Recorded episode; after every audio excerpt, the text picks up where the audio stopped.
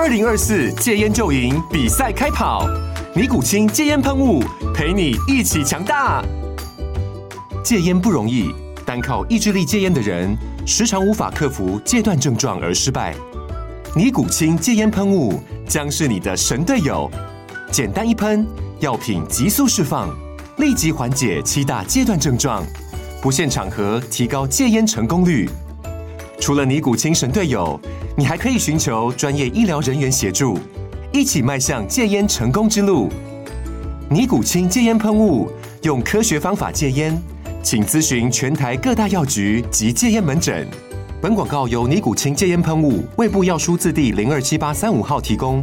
嘉安嘉护股份有限公司，台北市中山区民生东路三段二号十楼，北市卫药广字第一一三零三零一九零号。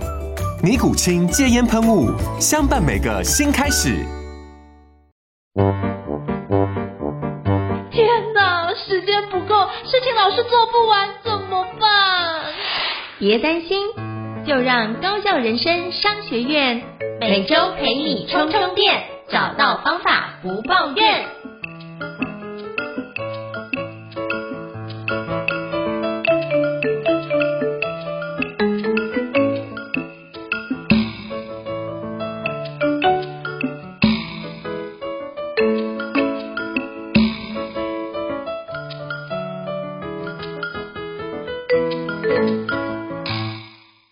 各位高校人生商学院的朋友，大家好，我是电脑玩物的站长伊瑟。今天呢，我们节目又来到了我们的访谈单元，我们邀请到了呢是我们的孙志华老师。最近呢，他推出了一个全新的线上课程，课程的名称叫做《个人、主管、老板都该懂的成长策略》。我觉得这个题目很特别，因为呢，它这系列的线上课程其实分成三大堂课。分别针对个人、主管、老板来告诉我们在职涯过程当中，我们的成长策略应该怎么规划。不论是我们自己个人的求职，或者新鲜人开始进行职涯的规划，还是说，当我慢慢成为一个可以带领团队的主管，甚至未来我创业，甚至我变成负责公司营收的那一个管理者的时候，到底我们有哪些的技巧，有哪些的策略？在孙志华老师的这一门个人、主管、老板都该懂的成长策略的线上课程当中，他想要全面的涵盖职涯的不同的阶段，帮我们应付职场上的不同的挑战。那我们呢，先邀请我们的志华老师来跟我们的各位听众朋友打个招呼。Hello，各位高效人生商学院的朋友，大家晚安。那我是志华老师，今天很开心有机会可以跟大家分享我在二零二二年最关键的线上课程。Hello，欢迎这个志华老师。嗯、那这一门课呢，无论是从个人主管还是老板的角度，但是看起来都是帮我们在职涯上去进行成长、去进行规划的相关的课程。那我想要先请志华老师来跟我们的听众。说明一下，因为职涯规划的课程其实也不少，也很热门，甚至我们的政府每年也都有大量的这种职涯规划的辅导。那志华老师会决定在这个时候，然后开门这么完整，然后时数这么长，而且涵涵盖三种不同的受众的这样的职涯规划的课程。老师在课程的设计上有没有带来什么样的关键的不同点呢？希望带给我们的学员什么样的突破呢？我们请志华老师来跟我们大家简要的分享一下。因为我觉得当初我们在设计这一门课的时候，其实我有一直在想一件事情，就是你知道吗？就是我们都有做过行销啊，或做过一些品牌的一些小型专案嘛，所以我们都会很清楚知道一件事情，就是我们一次做好一门课，再走一门课，这样大家的印象会很深。所以其实我们有，我也有跟我们的平台方，我们一直很深刻的在讨论这个事情。那为什么要一次三堂课？其实很多学生他会觉得好像是一个大补帖的概念，其实不是，你知道吗？就是我们是很深刻的讨论，这是这个很关键的事情，对吧？就为什么要一次出三堂？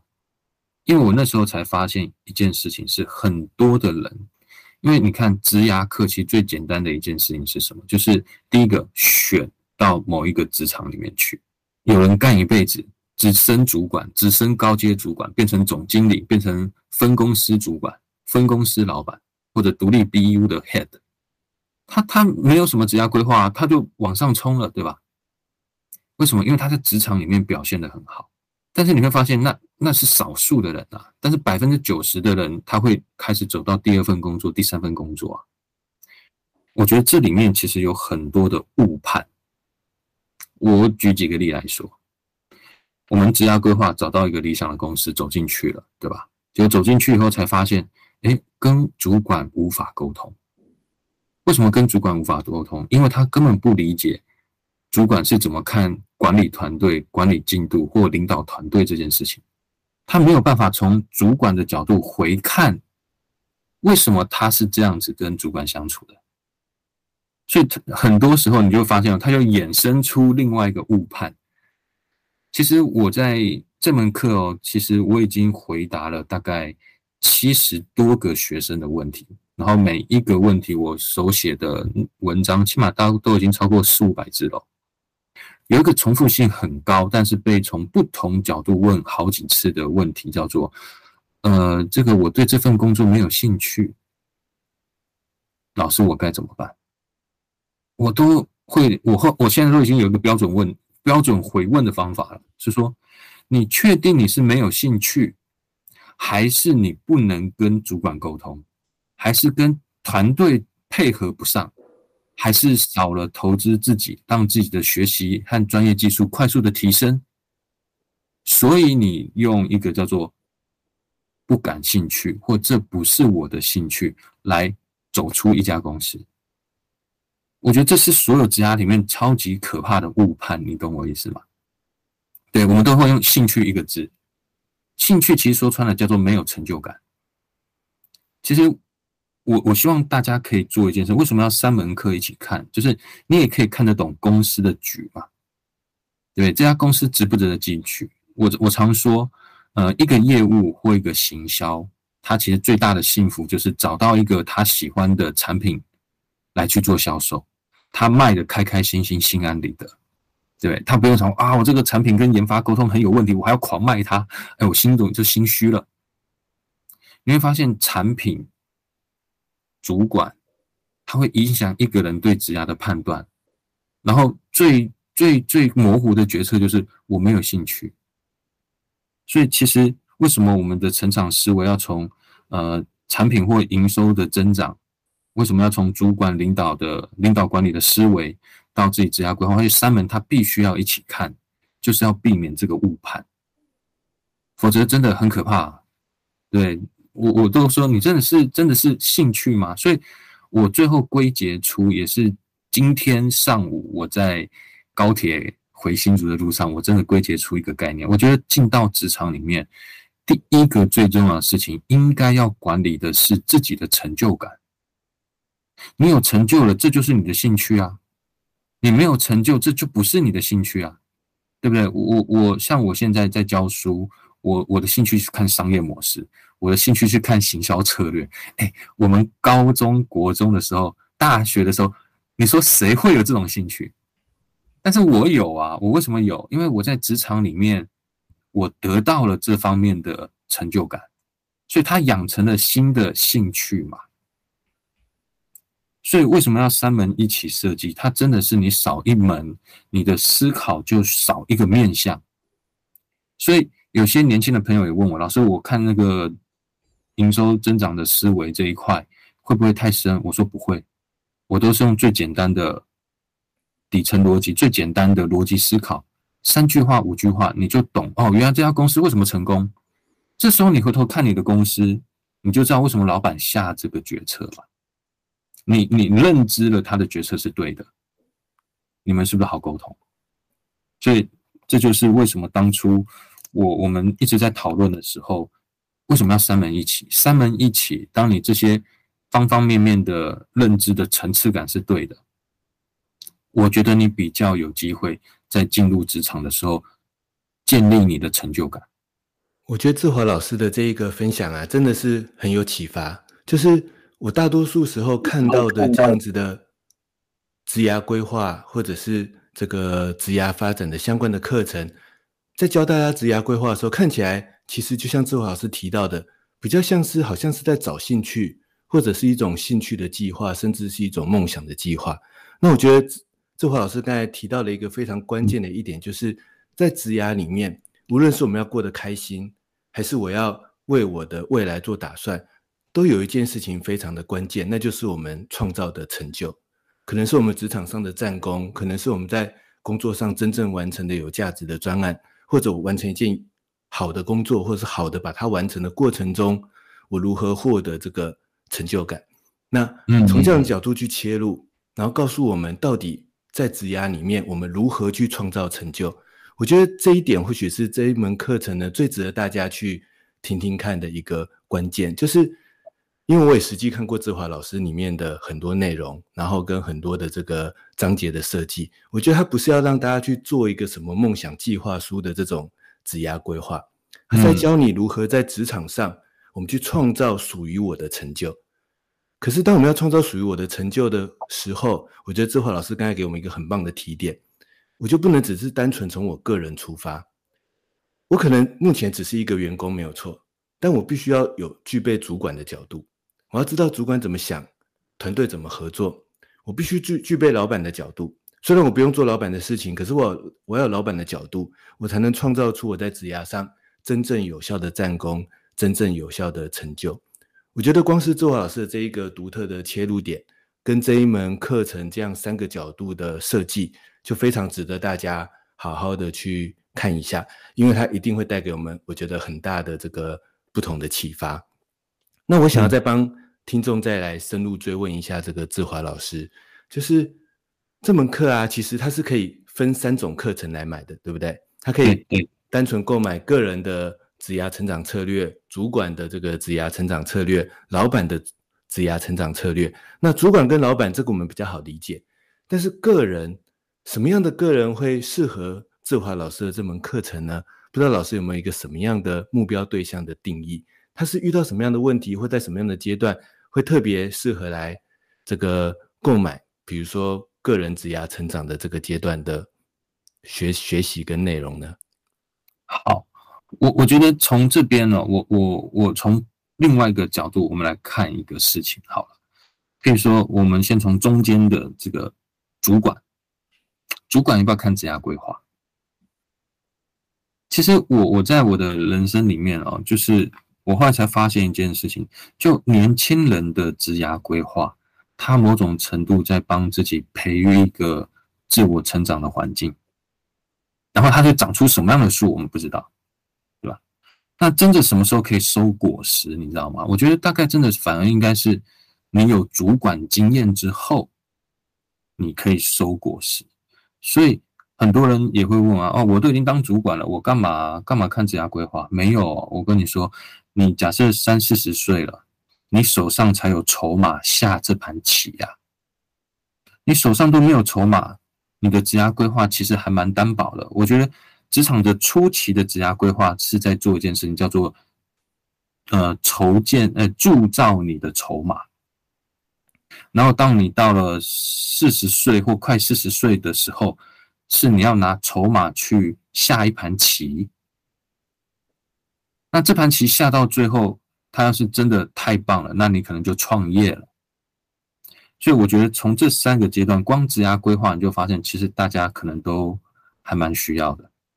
那年轻的小朋友，三门课能先听，叫做早知道早好，因为很多时候是这样子，就是。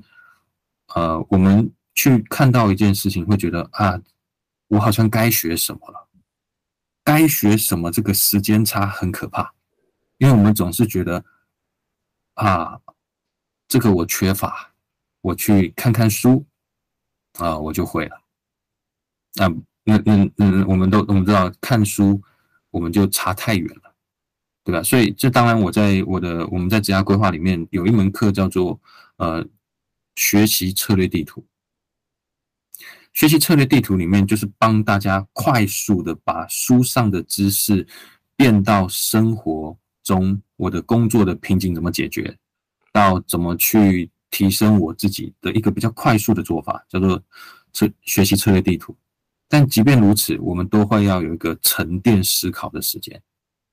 所以假设你会觉得，我到了主管在读主管的书的课，呃，我我准备要职涯规划了，我在看职涯规划的课啊，我要创业了，我在看呃营收增长的课。其实呢，中间到你能应用的阶段，可能还有两年吧。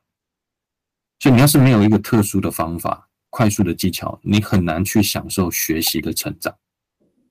所以其实我那时候呃在做这一块的时候，我有一个想法：为什么要大家都要早点知道、早点好？是因为我们在我我记得有一本书，我觉我觉得可能大家都有听过，叫《快思慢想》，对吧？他说人的脑袋里面有两种思考习惯嘛，一个叫直觉，一个叫做思考过后的模式。所以快思跟慢想，那我为什么说这门这三门课大家可以瞬间就应该要会？是因为你越早懂，你才能把慢想的东西放到快思里面。因为对我来说，我觉得在职场里面，哈，呃，为什么有些书没有办法马上帮助你？因为它还在停留在慢想的系统里面，而我们工作一忙，一有压力。你的慢想就瘫痪，到头来真正有经验的人，就是你知道吗？就商业的底层逻辑或一些行销的原理手法，也不过就那几款。为什么有些人是人家说的大大大师或者是讲师？就是因为我们的快师就是反射系统里面已经有很多的模组了，但是一般的朋友可能是他的这些模组还在哪里？还在慢失的阶段。那那这个落差就很可怕了。所以为什么我觉得，其实说穿了，我觉得有学过行销的人就会知道，我讲这句话很废。就说其实大家真的都很适合来读，但是你要是从学习深度到内化，或者我们说有没有把这个东西学到成自己的骨跟肉，它其实就是永远就是越早学越好。我觉得志华老师的意思其实就是说，我们不是等到我们遇到问题的时候，我们才要去找一门课，或是找一个什么书。来看来上，因为到那个时候就已经来不及了。可是呢，可是植牙的这个问题是我们终究会遇到的。我现在可能是个新鲜人，我现在可能找个工作对我来讲就满足了。可是未来我一定会想要有更多的成长，想要有更多的发展。我现在可能在目前的工作做得还不错，但是我一定会遇到某一天我需要转换我的职涯，或者是我的职涯遇到困难的时候。我觉得在人生这么长的职涯里面。这种问题，我觉得是势必会发生的。那我自己有看了志华老师课程中很多的内容，我觉得志华老师在里面确实针对了很多职场上一些很具体的案例，然后提出了一些他很关键的，甚至我觉得常常是很翻转的一些思维跟具体的步骤，然后带给大家说，我们预先做好这样的思维跟思考的准备，那等到问题遇到问题的时候，我们才会比较临危不乱。我们脑袋中才会留下这样子一个哦，原来我到底可以怎么做，然后到时候可以做一个这个更好的应对。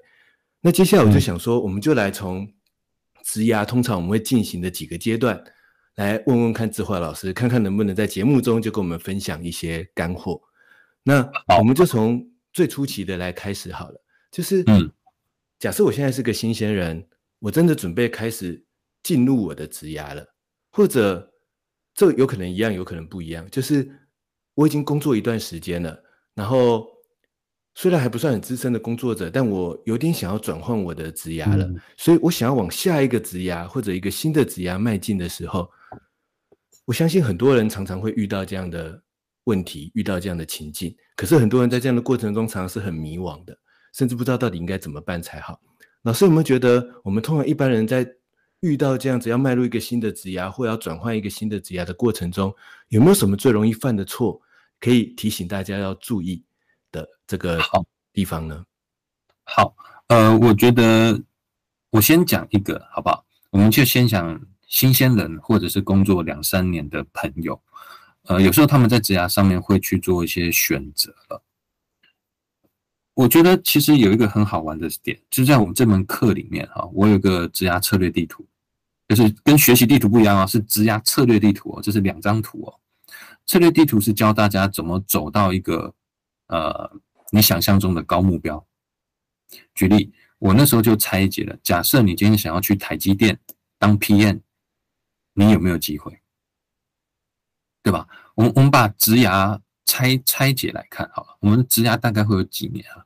我觉得起码工作，假设我们二十岁工作做到六十五岁，起码有四十五四十五年呢，对吧？差不多嘛，我们就退休了，对吧？四十五年，你看我们大学四年就可以创造一个专业，四十五年你，你你可以在人生选择四十一次，哎，十一十一次，你可以建立十一个专业。所以，假设你从这个大幅度的角度里面来看，你就会发现，哎，人生其实有很多的可以是慢慢累积、慢慢转行的、慢慢去堆叠的能力。所以，以这个角度来看，那我就会去拆分。假设我要去台积电，我需要的知识会是什么？因为其实面试这件事情，我我跟大家也分享一件事情，我觉得现在年轻的朋友或者是中高年的朋友，你你也不要紧张。这个年代，哈，这个年代说穿了，我觉得走到一个期叫人才荒。你会发现很多好企业哦，他们是缺人才的哦，以前是不缺，现在缺咯。所以说穿了，你只要花二到三年的时间，你是很有可能从我随便举例，从文组，然后走到台积电里面工作。就大家不要觉得不可能。他们跨，他们台积电、联发科都已经说了，就是跨组的我们都要了，所以你就可以发现一件事情：你把条件备齐了，你 always 有机会走进去。所以以前我曾经有举过，举个一个例子，假设我就要当国际业务，好嗨呀，你懂吗？就别人都在国内，对吧？我当国际业务，到处飞来飞去，诶，人生视野很宽广，对吧？好。那你看啊，假设你要从一个写程式的人变成国际业务，你有没有想过要花多少的时间？可不可能做得到？说真的哦，可以哦。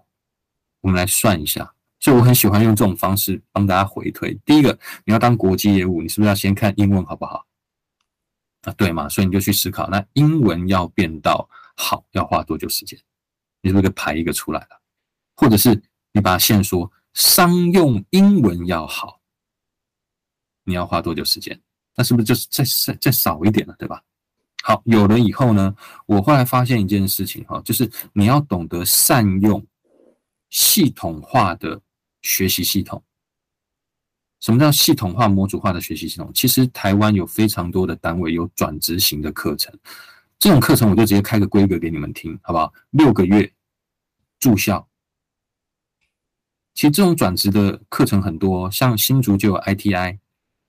呃，国际业务人才培育，哦，那他这个就是好，你英文过关了，你就可以进到这个 program。记住哦，你要考试考进去哦，它是一个转职的课课程哦，培育国际业务人才的课程。但是要进到课程里面，你要考试哦，你的多益要几分，它都有规范哦。所以你看，你第一个门槛是把它的多益门槛考到，考到了，你就可以进到这个 ITI 的训练里面。这个训练，我印象中。前面十个月教你外交文化、商业、商业的礼仪、国际的销售形式、销售习惯，再配上再加八个月去国际实习，他有八个月的实习，所以加起来十八个月，一年半，再配上你前面读好英文的时间，两年半，加总两年半，你就有机会转职。你一转职，因为那个 ITI 训练出来的成功率。我我印象中蛮蛮高的，我有几个学弟妹，甚至我的几个学长，都从那边出来，是活得非常好的，在现在都是还不错的国际业务，B to B 的国际业务。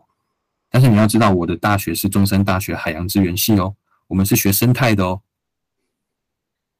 所以其实从这个角度里面，你会发现一件事情：职涯策略地图它是可拆解。你想要走到主管职吗？你想要到哪一家企业去工作吗？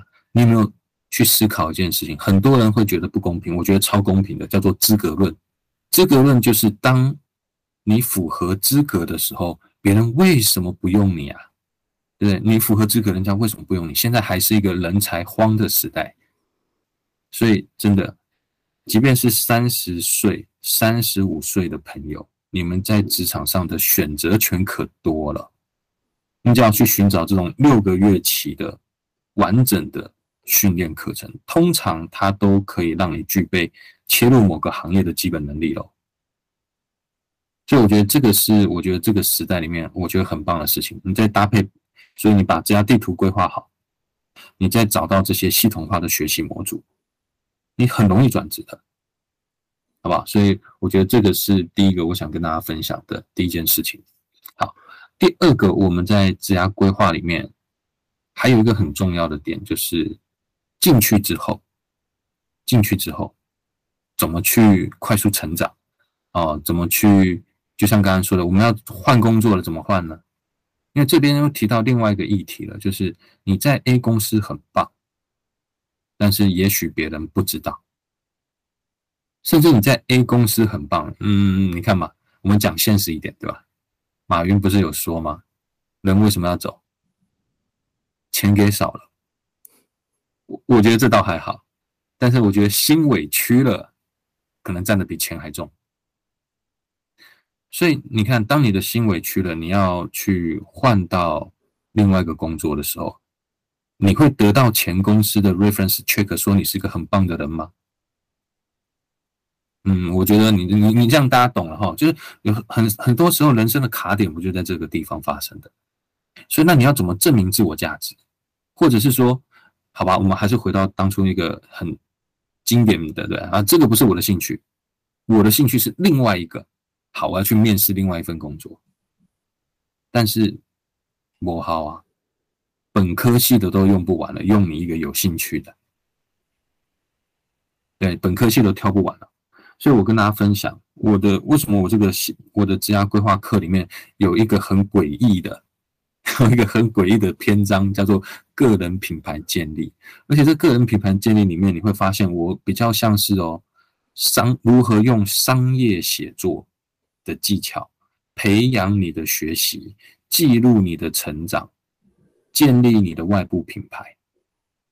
所以今天你去面试一家公司，你说，譬如说我是写程式的，我去面试行销企划，对吧？我去面试广告业，然后广告的朋友就问你说：“，你原来写城市的，你怎么来广告业呢？”哦，我有兴趣。你看，这是一个多无力的说法，你懂吗？所以，所以，因为你的你有兴趣，所以我要让你进我的公司吗？然后我要负担你所有的学习成本吗？还有包含你的你案子出错的风险，我们要负责吗？你有发现，你从另外一个角度来思考，你根本就是一个状况外的人。所以我常说，那兴趣可不可以转职？可以啊。要是你自己有一个部落格，这个部落格记录了你，不管是你原来写城市的成长经验。或者是你因为兴趣的关系，你研究了广告，比如说你研究了可能三十篇、四十篇，呃，国际广告奖的得奖作品，你去拆解成功因素是什么？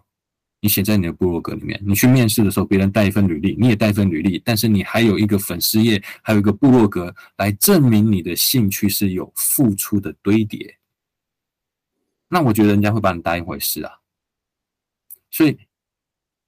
就像伊瑟刚才说的，就是我的这个职涯策略的课程里面有很多的执行方针，会让想象变得在商业里面是可以可以沟通的，或者是你的想法是在在面试的过程中，它会变得有价值的，是铿锵有力的，而不是说你为什么要来我们公司？因为我觉得你们公司超级棒的，我想用一个很漂亮的未来，所以我为什么要给你，对吧？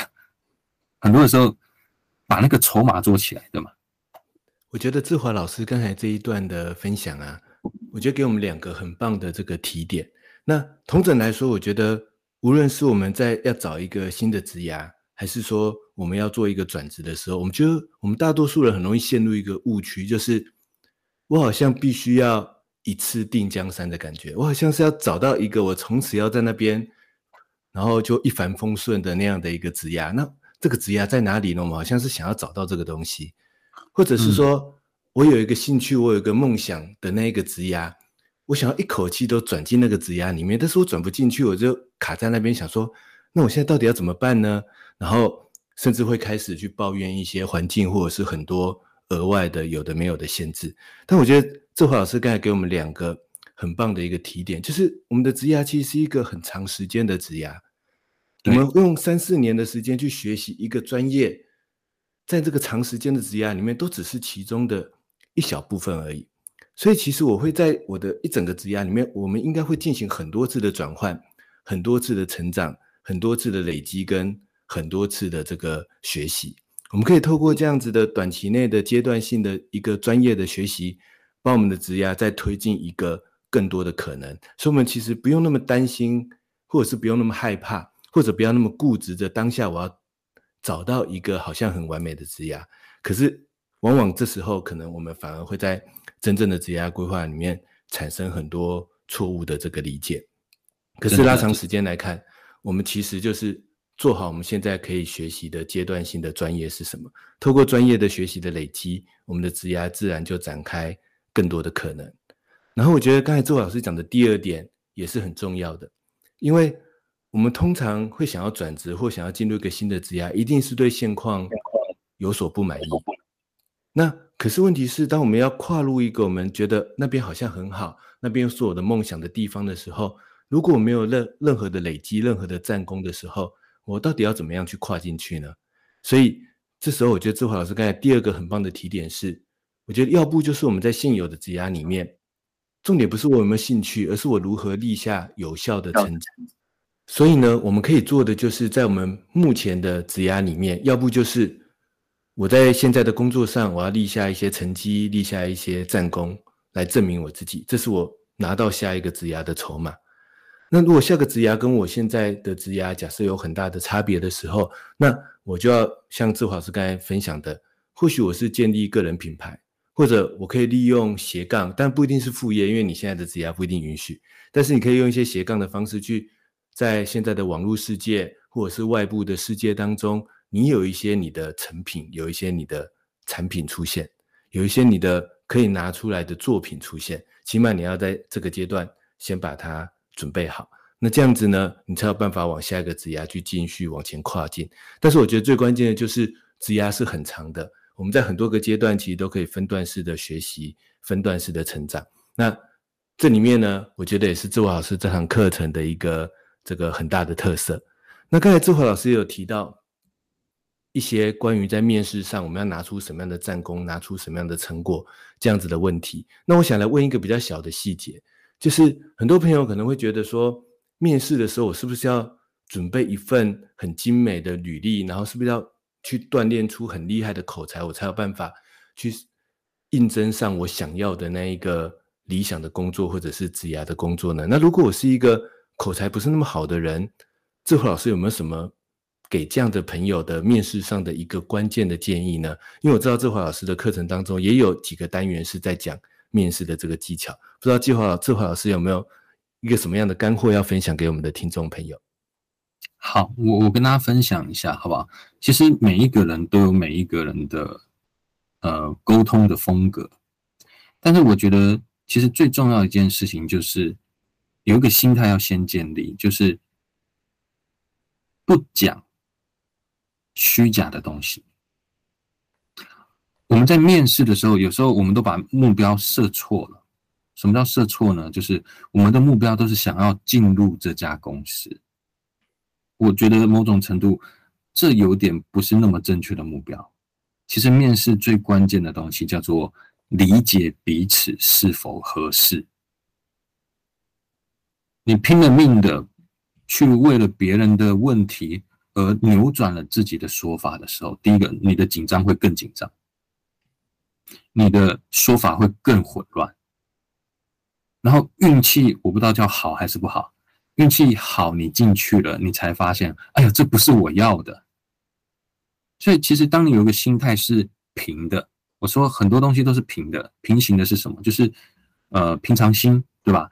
他有找人才的压力，你有找工作的压力，其实双方说穿了是平等的，对吧？又不是你进去之后，呃，你不拿薪水。哎，你拿薪水啊？它本来就是一个平行的，对吧？你付出，你拿薪水；你付出，你拿薪水。所以我觉得它是个平的。他们想找人才，那你想要找一个好公司、好工作，我觉得第一个是对等的。所以没有说你输一半，对吧？你也没有说你要针对别人的所有的问题都要有完整美好的答案，没有啊？你就老老实说，不会、不懂没关系。但是关键是你的态度。你相不相信你说出来的话？我觉得有一个东西，它并不是呃内向或者是乐观或者是外向的人的一个特质，就是一个人说话能让对方有所信任，是因为你说话的态度是你相信你说出来的东西。所以第一个，你不要为了进一家公司扭曲你的答案，那你铁定只要你口才不好的，铁定会更不好。第二个，我们再把条件做严苛一点，对吧？假设你又遇到集体面试怎么办？哇，一定有人讲很快嘛。所以其实，在我的面试技巧里面，我就有讲到一个，就是当你是一个比较内向的人，反应或者是你比较经过思考的人，才会有答案、有想法的。你要怎么去面对这些面试？很简单，叫时间管理，还有内容管理。什么叫内容管理？什么叫时间管理？第一个，假设面试的时间他们是团体面试，他一定会说好，接下来这个三分钟，请大家回答问题。那就请你一定要在两分半举手。对吧？你不要说到最后你没表现，那这这跟口才无关了，对吧？所以你时间管理要管理好，你一定要有发言，但是你要不要是最前面的？不需要。最前面有最前面的好，也有它的坏；后面的也有我的好，也有我的坏，对吧？你要挑你最习惯的方式来做。所以假设你是内向，很习惯思考过后再回答的人，你不要抢快。你只要确定好你有发言的时间，这是第一件事情。第二件事情，好，你是不是听了别人说很多的答案了？你也不要想说哇，我没灵感怎么办？你就专心听别人的，然后去思考别人的 idea 怎么样可以更好就好了。哎，这个就简单多了哦，这个就简单多了，对吧？因为你要从没有想到有比较难，但是别人已经丢出一个答案，你就说哎。我有一个这样做，会不会我们有得到一个更好结果的答案？容易、单纯，而且人家又会觉得是什么？这家伙不错，这家伙为什么不错？他有听别人在说什么？这个是一个人格特质上面观察很重要的点。所以你会发现哦，有些真的上台真的比较厉害的人，每次他接别人的场时候，他是不是先讲一段话叫承先启后，最好带点幽默，对吧？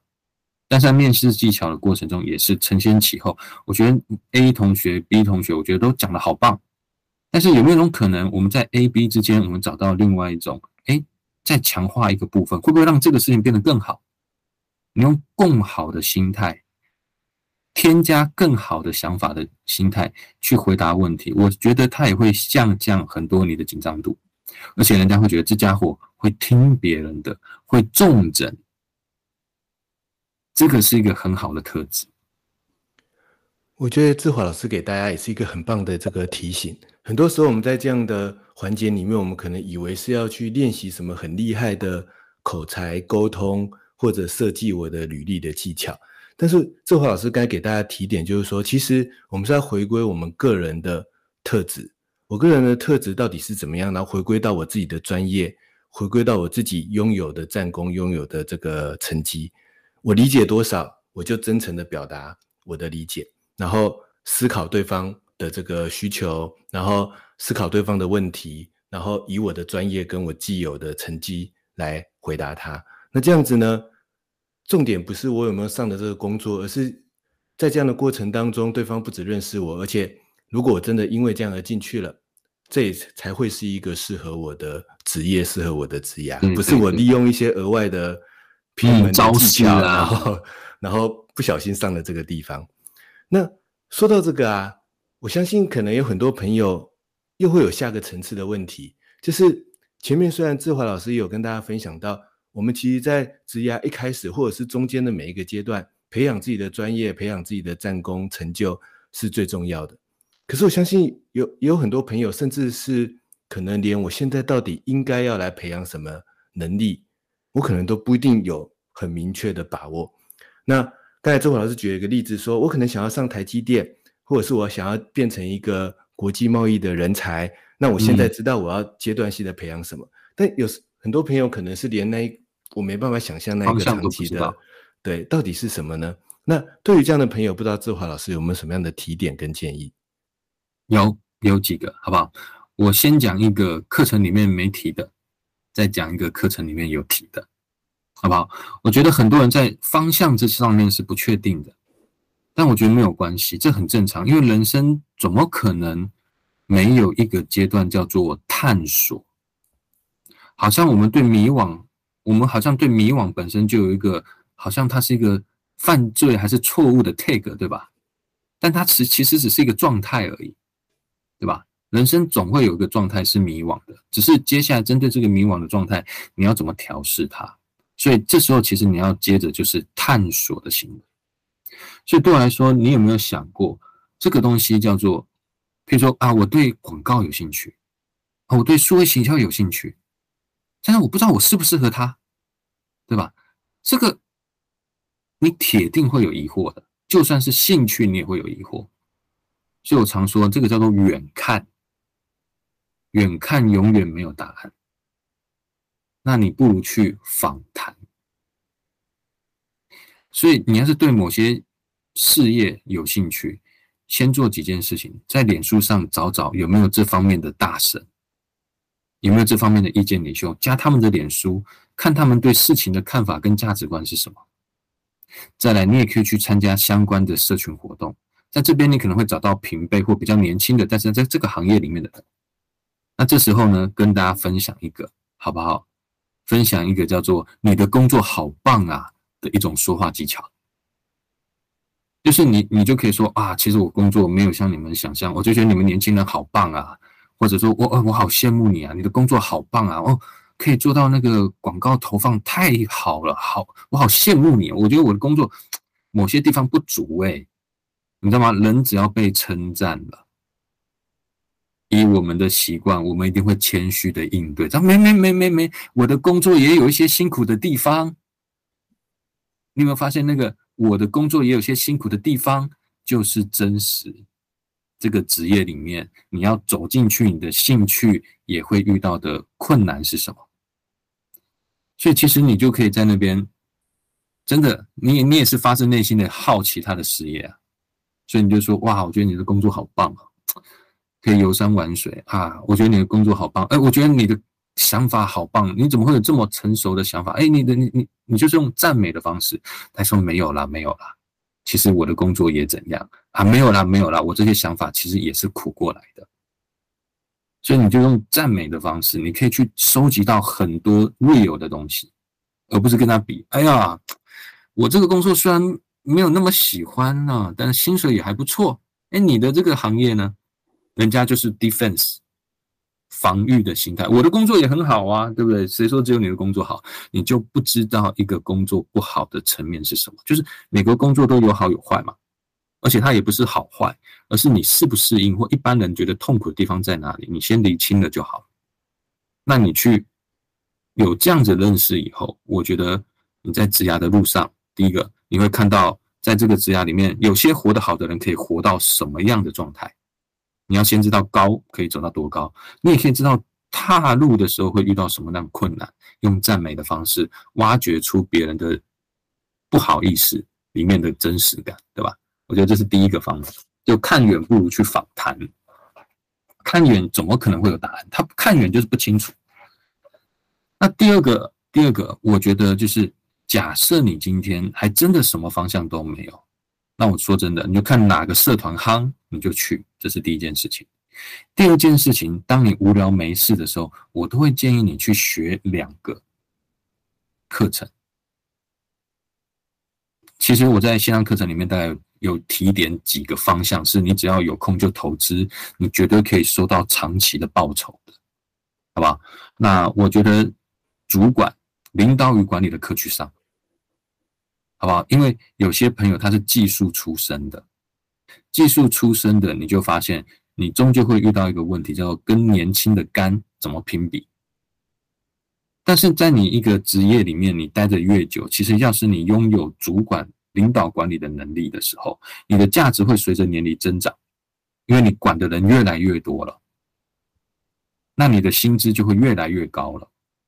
但是，要是你觉得，呃，我就写程式写写写，到某一天你突然发现，哇，年轻人好像拼得比较快的时候，甚至一个技术的世代一翻转，哇，以前我熟悉的，我几乎要重新学习三十到四十 percent 的时候，你会发现变慢了。那时候你才发现来不及了。所以我说哈，就是不管怎样，领导与管理，好说歹说，学一点。因为有时候那个机运来了，你抓到了，你就有主管职的经验的时候，对你日后去任何一家公司都是极大的加分，好不好？所以你说老师，那那个性不适合当管理怎么办？啊，这时候老王卖瓜一下，好不好？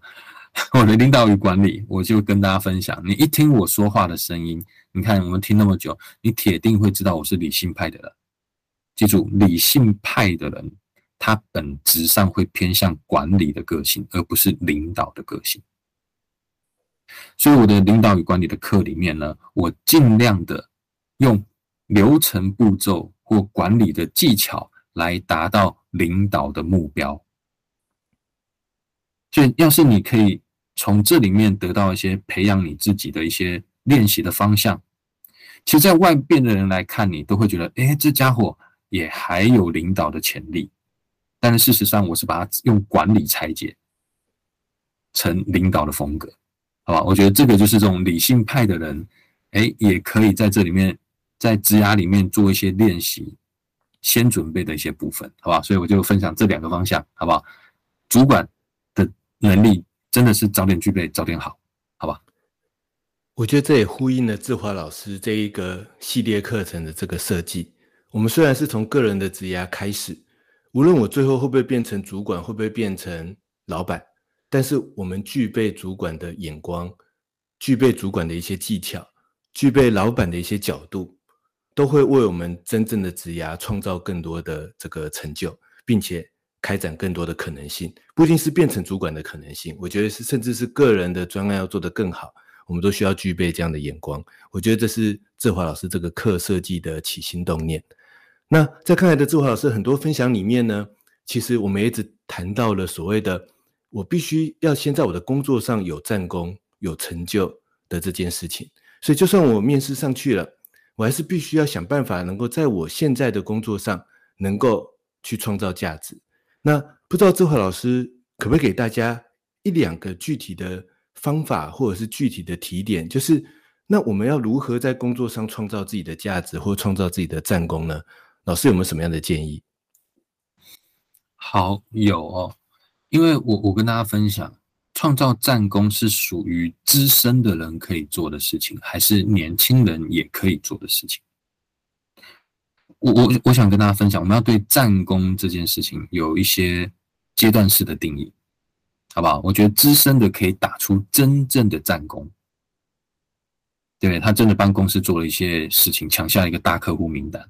但是比较年轻的朋友会不会有机会抢下战功这件事情？我觉得我会把它变成另外一个很关键的职压策略，叫做成功趁早。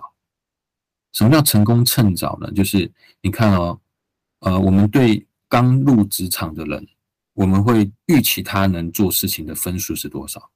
假设做到好是一百分，我相信所有人都不会觉得一个年轻的菜鸟进公司来了以后，啊、他可以做到八十五分以上。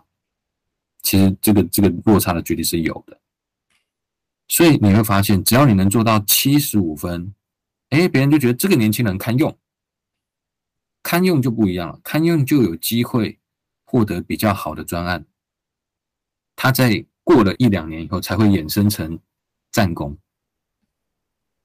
这里有两个点跟大家分享，好不好？有两个点跟大家分享。以前我在职涯面试的时候，我曾经有面试到一家企业。它是医疗产业的，他就跟我说：“志华，你来我的企业，你跟着我走。面试我的是副总。他说你跟着我，我带你。我说，但是我也有面试其他家企业，也还行。他说：志华，你要知道一件事情，面试到一家公司不叫成功，面试到一家公司很简单，公司什么事都有啊。我告诉你，大的事要做，小的事也要有人做啦。”所以很多人面试上了就是做那些小事，你懂我意思吗？你跟着我副总，你觉得你手上拿的案子会烂吗？铁定不会的，好不好？铁定不会的，好不好？所以从这个角度，你要知道，我们要知道一件事情，就是别人期不期待你进到这家企业，这第一件事情。第二个，你做的案子好不好，也决定了你未来。因为小事要人做，大事也要人做。你为什么不是大事的那个？所以回到第二个点，那怎么让我们拥有做大事的机会？很简单，当你别人看你七十五分的时候，你投资你自己去学习，你做到八十分，人家就觉得这年轻人不错。等你到了二十八岁的时候，我们要求你八十分了，你继续投资你自己，你做到，你做到八十五分，哎，这家伙持续都不错，对吧？然后等你到了三十二岁的时候，我们要求你。要有八十五分，你自己投资自己做到九十分。OK，那那时候，那那时候你会发现战功会不会属于你？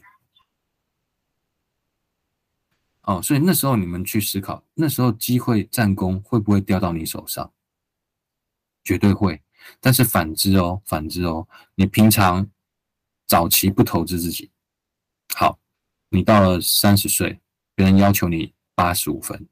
你现在才八十分而已，或者你才七十五分而已，要在一群有一堆工作经验的人里面再脱颖而出，可比你当初难太多了。所以你要有战功，很简单啊，战功要到你手上，你要看起来比别人优秀，你要看起来比同才的值得培养，战功才会走到你手上，好吧？我觉得这几个点。给大家分享一下，我觉得这也很符合志华老师在规划这个职涯策略的时候的一种思考，就是我们现在的能力到哪里，别人需要我们的能力到哪里，然后别人期待我们的能力可能是什么，那我们可以做的就是我们超出别人的需要跟期待一点点，其实，在别人的眼中，我们就是那一个有价值、有战功的那一个人。我们把不用把自己想得很大或很困难，我们只要能够了解自己的能力，了解别人的期待、别人的需要，我们超过他一点点，在别人眼中，这已经是可能是百分之五、百分之一的人 才有办法做到的这个程度了。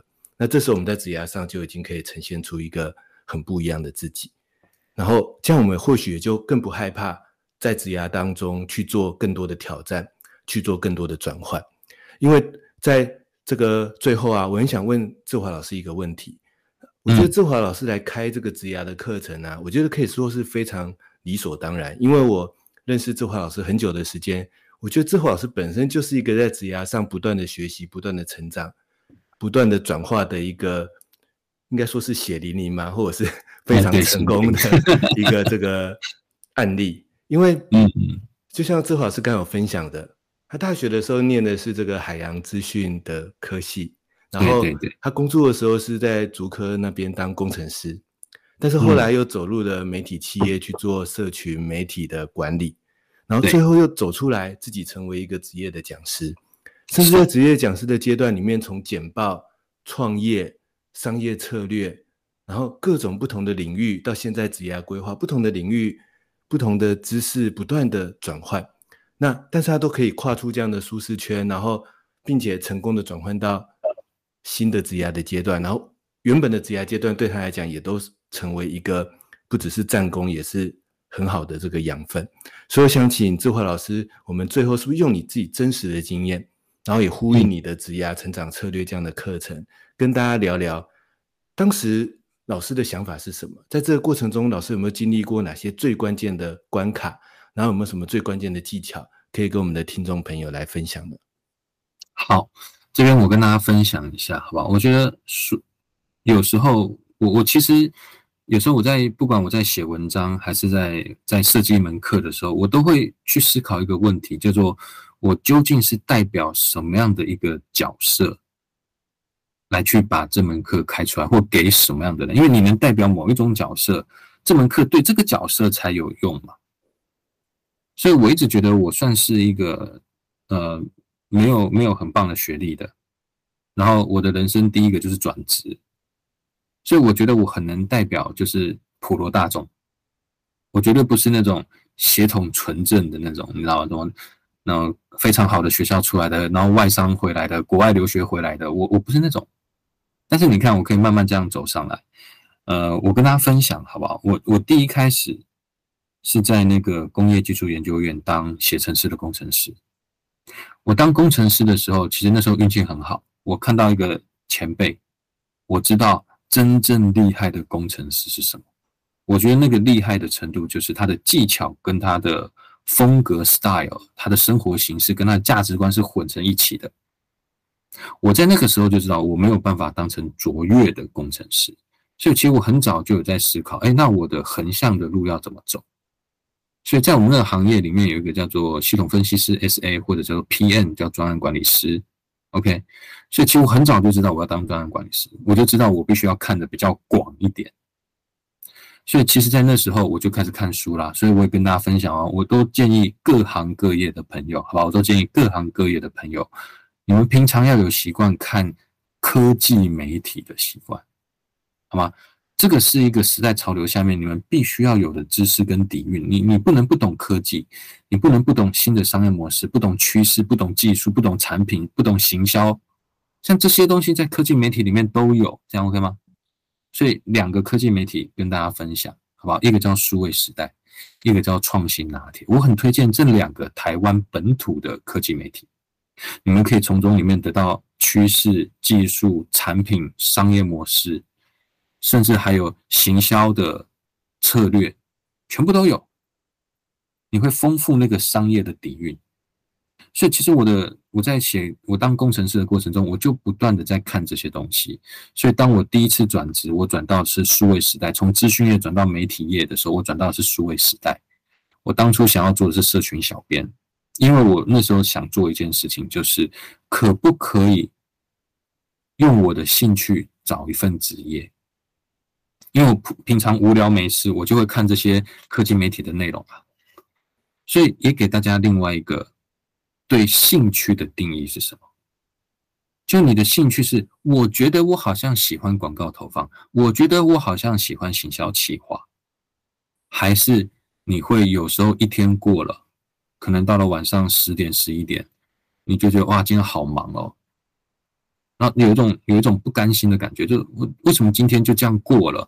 我好像没有任何一点自己的那种感觉，然后可能十一二点。好有有些不好的不好的东西，大家不要不要学，好不好？像像现在的我是这样，有时候我也会觉得今天过得好没价值哦。我我已经做了很多事情，我都觉得哎，今天过得没价值。我很有可能，我可能会在清晨一点，我还不想睡，你知道吗？这个我讲出来应该会被，但是我爸妈听到还是会念我，你知道吗？但是我会在清晨一点的时候，你问我要干嘛，我会打开一个商业策略的演讲。听他个一个小时，然后会觉得太棒了，愉快。我今天终于为自己干了一点事情，然后我去睡觉。我觉得兴趣是这个东西，叫做兴趣。你会为他有所行为，才叫做兴趣。至于，哎，我觉得商业策略好好玩哦，这叫做想法的兴趣。我觉得对我来说，兴趣是带有行为，而不是只有想法的一个东西。所以，我觉得。像这样子的概念，好不好？就先第一个给大家，好不好？因为我觉得，当我们有这样子的概念的时候，你就发现，你看任何事情就都不一样了。所以，这是我人生第一次到数位时代，是因为我本来就想要看行销啊、趋势啊、商业模式。这是我第一次职涯转职，是以兴趣为转职的。好，转职完了以后。对不对？这是这个数位时代的阶段。志华老师刚才的这段的分享啊，其实就很符合他今天的访谈的前面提到的培养自己的专业跟能力的这样的一个关键，嗯，以及这个他自己实做的这个方法。我觉得这个部分呢，应该可以给大家很多的这个启发，在这个实际的案例上。那志华老师后面还有没有什么关键的阶段想要跟大家继续分享讨论的呢？有有有。有其实我那时候在面试数位时代的时候，我就做了一件事情，就是我去面试的时候，我就先想过了。其实我那时候面试运气还蛮好的，就是那时候是总经理面试我，所以我虽然原来设定是当小编，但是当我知道我可以面试到总经理的时候，我就把我的目标变了，我就不想只当小编了，我就说我能不能做个特助啊？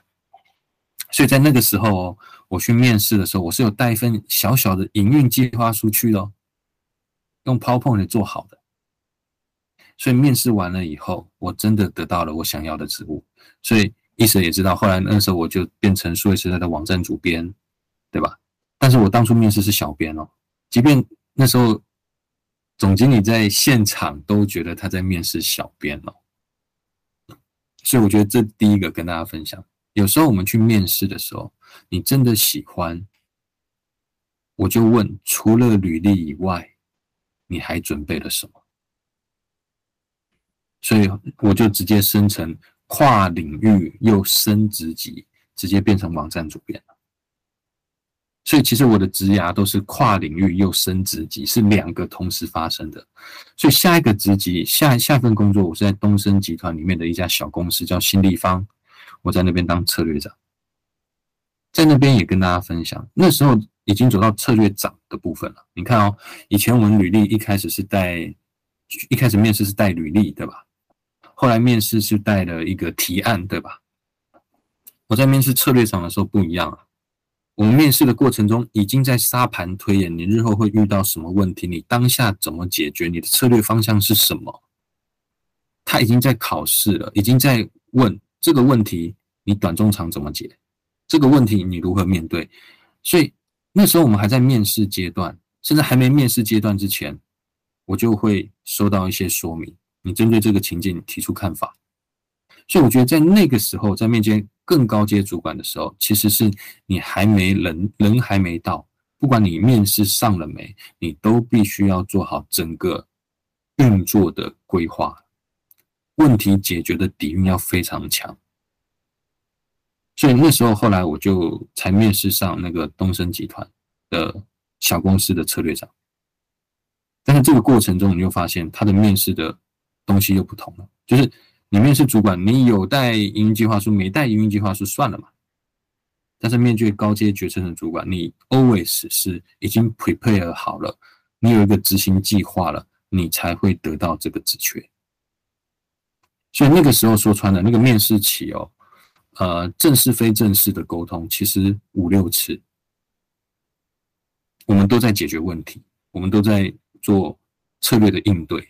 好吧，我觉得这个是这三段职涯规划里面，我觉得其实它的付出面向是不同的。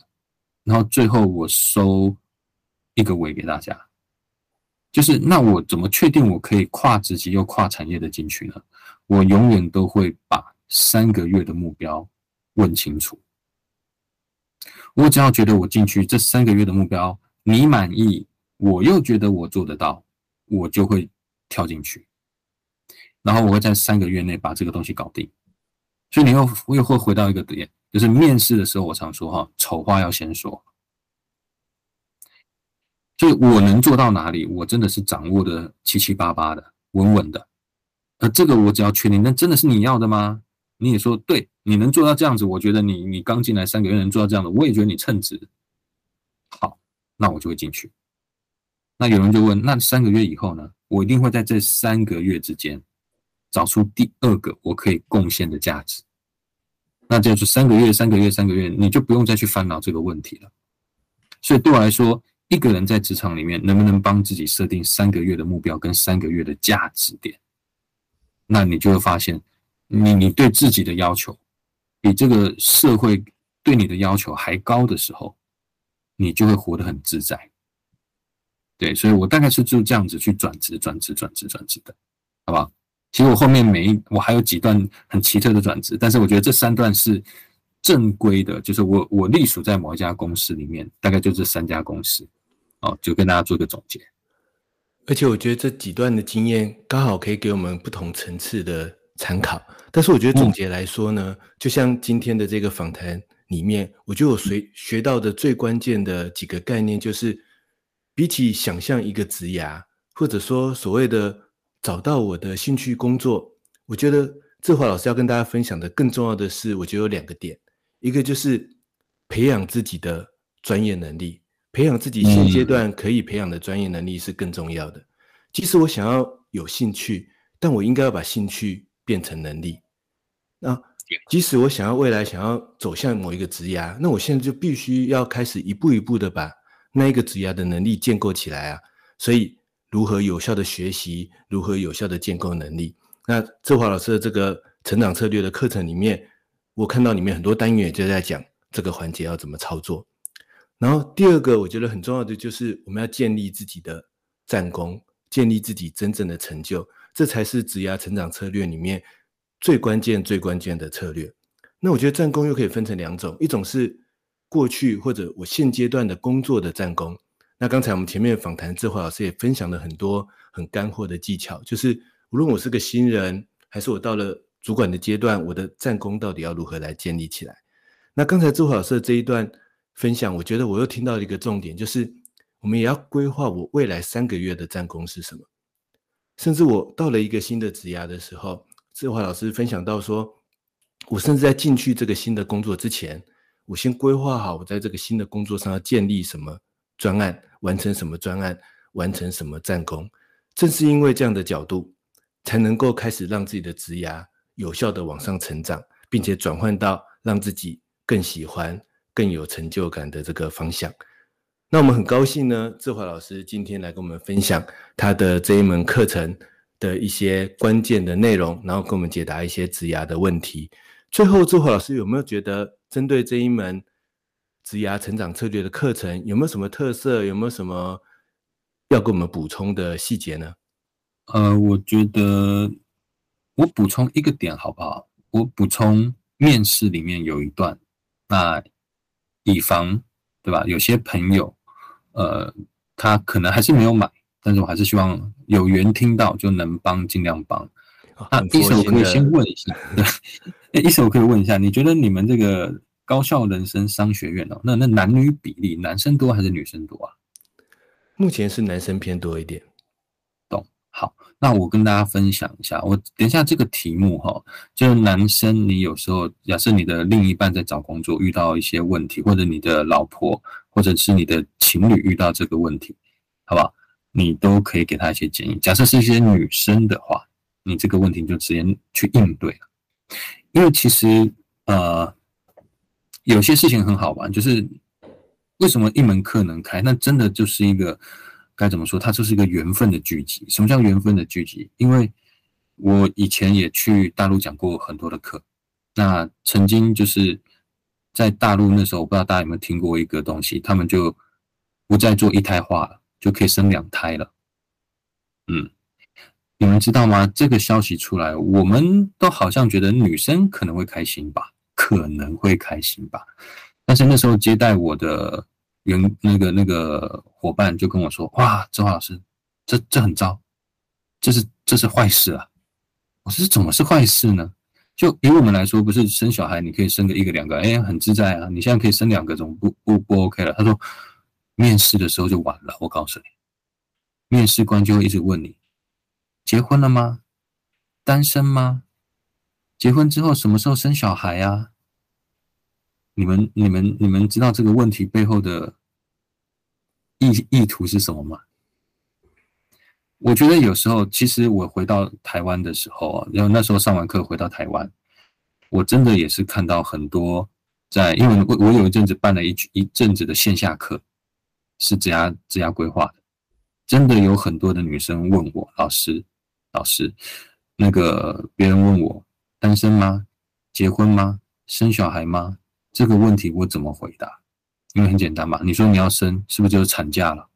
他就不用你了。而且更残酷的是，大部分都是女生问女生。我先说这个这个问题是我印象中是不合法的啊，在劳基法里面是不能问这个问题的。但是我一直听到有很多女生被问这个问题。所以我跟你们说，那个说法很简单，有时候问的问题的方向是错的，你就不要往错的方向走，你就直接说，呃，我觉得生不生小孩这个问题其实真的没有很重要，因为我觉得有两个点，好不好？第一个，就公司现在是不是需要我的能力来解决一些问题？我觉得我能解决，我们是不是可以帮公司先解决短期的燃眉之急？好，那我们再来看长期这个事情吧，对吧？因为我觉得长期这个事情最关键的，反而也不是我有没有生小孩，对吧？因为我有看过我的朋友，我有看过我的朋友，他是这讲也还蛮辛苦的吧？但他是工作到生小孩前才把电脑放下，他是有产假，但他在家里还在工作啊？为什么？因为他说他跟他的同事工作有默契呀。所以我觉得其实不是生不生小孩，现在的工作环境太多元、太方便了。我们有远距离的工作，我们有很多的形式可以互相配合，所以关键是在于有没有工作上的默契。有的时候，其实生不生小孩根本不是重点，因为彼此都可以互相 cover，对吧？小孩生完了以后，三天瞬间恢复，对吧？就算我还在请产假，好朋友。好伙伴打电话给我，我会不接吗？我当然赶快嘛，对不对？大家最重要的是把东西做出来，帮公司创造价值。其实当不那个生不生小孩真的不是重点，对，没有工作默契，我要留你也不要我留啊，不是吗？所以记住，把这个说法，要是曾经这个问题让你为难的。请你用这样子的方法去应对，好不好？我觉得这个是我觉得，就是给一些女性朋友，假设你在职场上面试的时候遇到这种不好的问题的时候，我希望你有一个准备好的心态去面对它，好吗？我们很感谢这个志华老师的分享。本来是想要请志华老师再推荐一下自己的课程，没想到志华老师非常佛心的，又带了更多的这个干货跟问题解决的经验来给大家。但是我相信这就刚好对应志华老师最近开设的这一系列职涯成长的线上课程的特色，就是这里面呢，我自己实际看过，真的有非常多职涯不同的阶段，我们要面对的不同的具体的真实的问题。然后老师在里面呢，会给大家很多真实的案例，然后具体拆解之后可以执行的步骤、流程或者是表单，而且呢，这个角度上不会是。单纯的怎么培养兴趣啊，找到兴趣啊，规划梦想啊，这种很表面的方法，而是落实到我们怎么样强化自己的能力，怎么样建立自己在职涯上面的战功，来帮助大家规划出自己有效的职涯成长策略。所以呢，我再跟大家介绍一下这个课程的名称：个人、主管、老板都该懂的成长策略。它基本上是有三门课程，你可以只买其中一门，但你也可以。三门都买，因为即使我们要个人的成长，我们也希望兼顾主管的角度、老板的角度，才能帮我们的职涯上面展开更大、更多的这个发展。关于课程的相关的资讯，我们也都会放在我们 Podcast 节目的简介页面当中。有兴趣的朋友呢，可以到我们的简介页面上面进行参考。感谢大家收听高效人生商学院的节目。那我们今天呢，是访谈孙志华老师，带来他的很多职涯成长的策略跟技巧，也跟大家介绍了他的职涯成长策略最新的课程，欢迎大家参考。